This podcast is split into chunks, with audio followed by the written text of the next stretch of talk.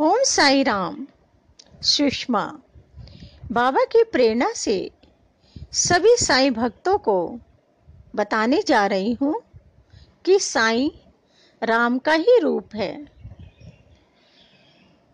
शिरडी धाम वह धाम है जहाँ पर अलग अलग जगहों से बाबा के दर्शन के लिए लोग आते हैं, जिसमें अलग अलग धर्मों को मानने वाले होते हैं। कोई राम कोई श्याम, कोई शिव तो कोई विष्णु।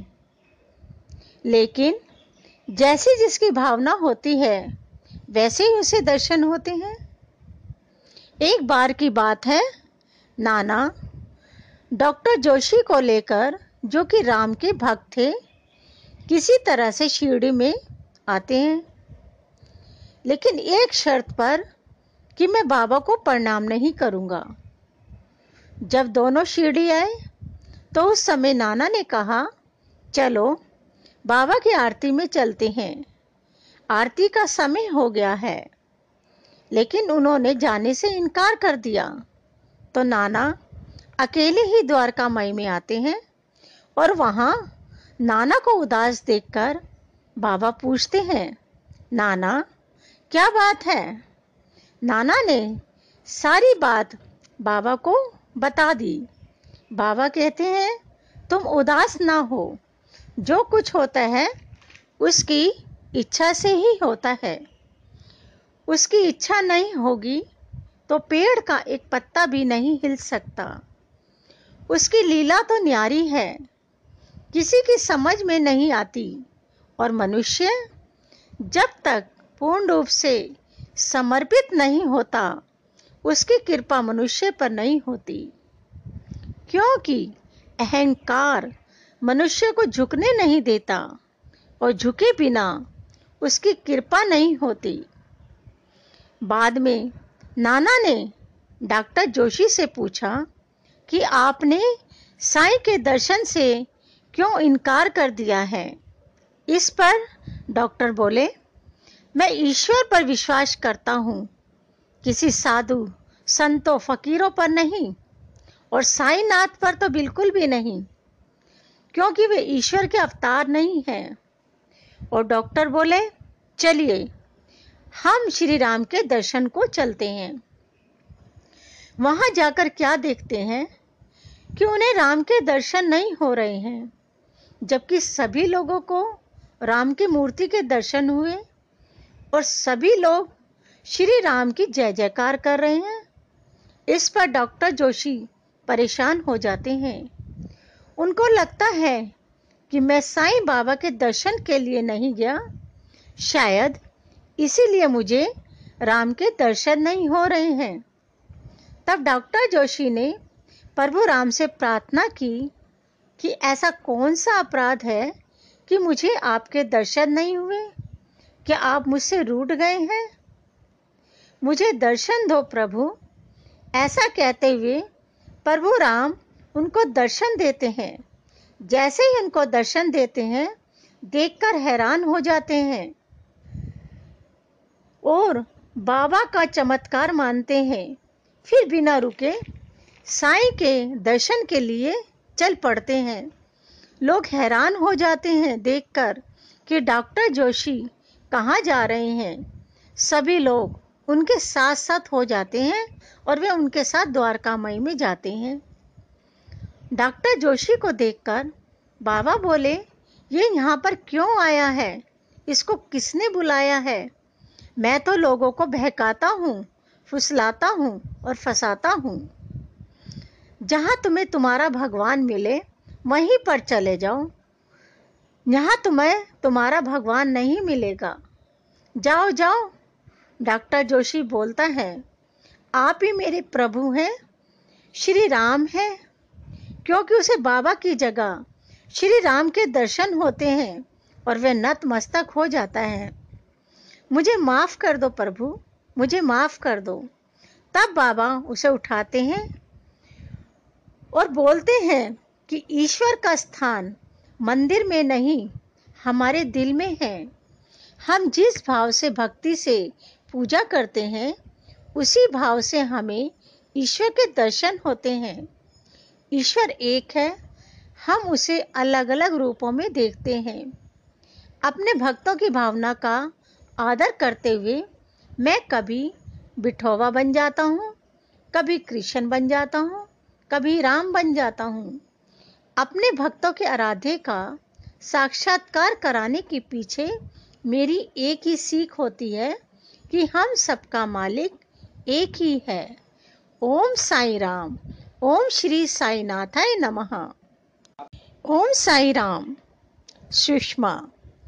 बाबा की प्रेरणा से सभी साई भक्तों को बताने जा रही हूँ कि साई राम का ही रूप है। शिरडी धाम वह धाम है जहाँ पर अलग अलग जगहों से बाबा के दर्शन के लिए लोग आते हैं, जिसमें अलग अलग धर्मों को मानने वाले होते हैं। कोई राम, कोई श्याम, कोई शिव तो कोई विष्णु। लेकिन जैसी जिसकी भावना होती है, वैसे ही उसे दर्शन होते हैं।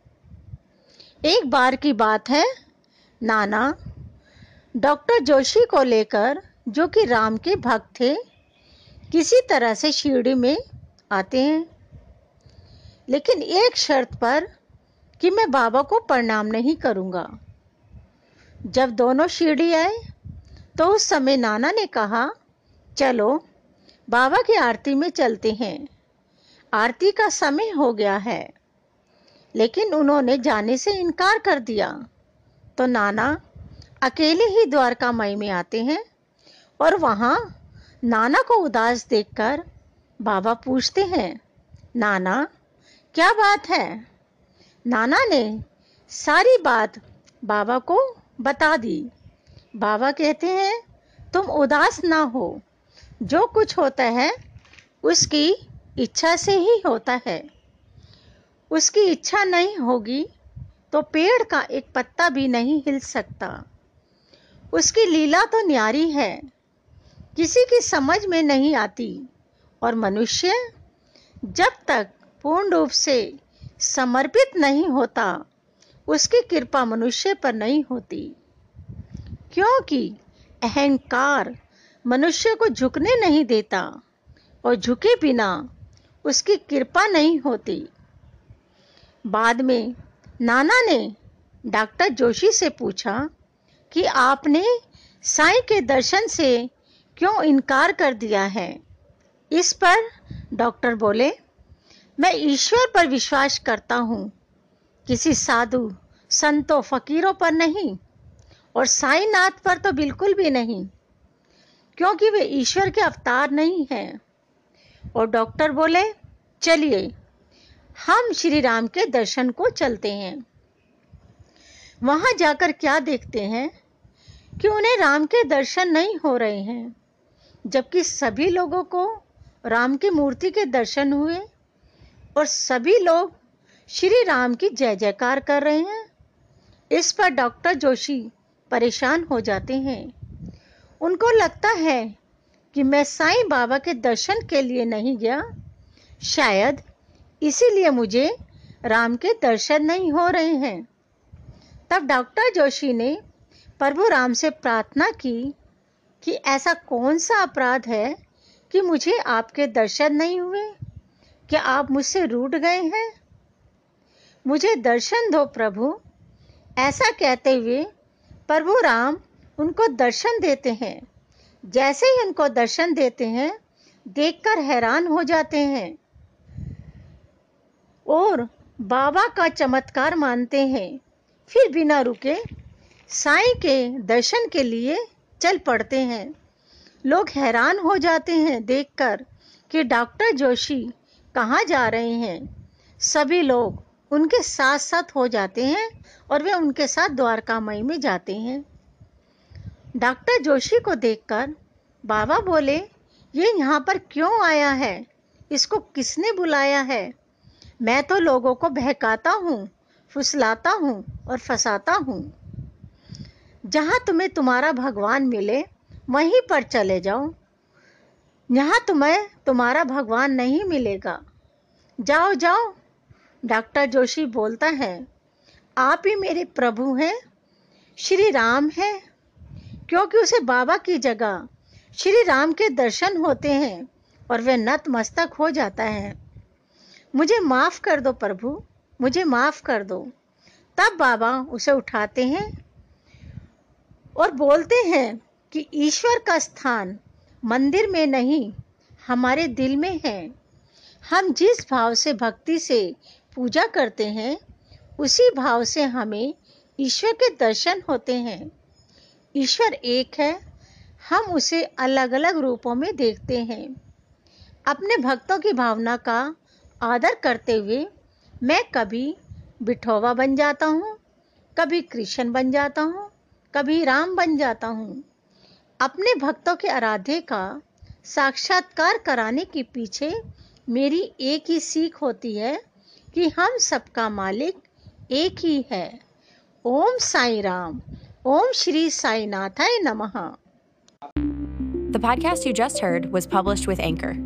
Got something you want to say to the creator of this show? Send them a voice message using the Anchor app, free for iOS and Android.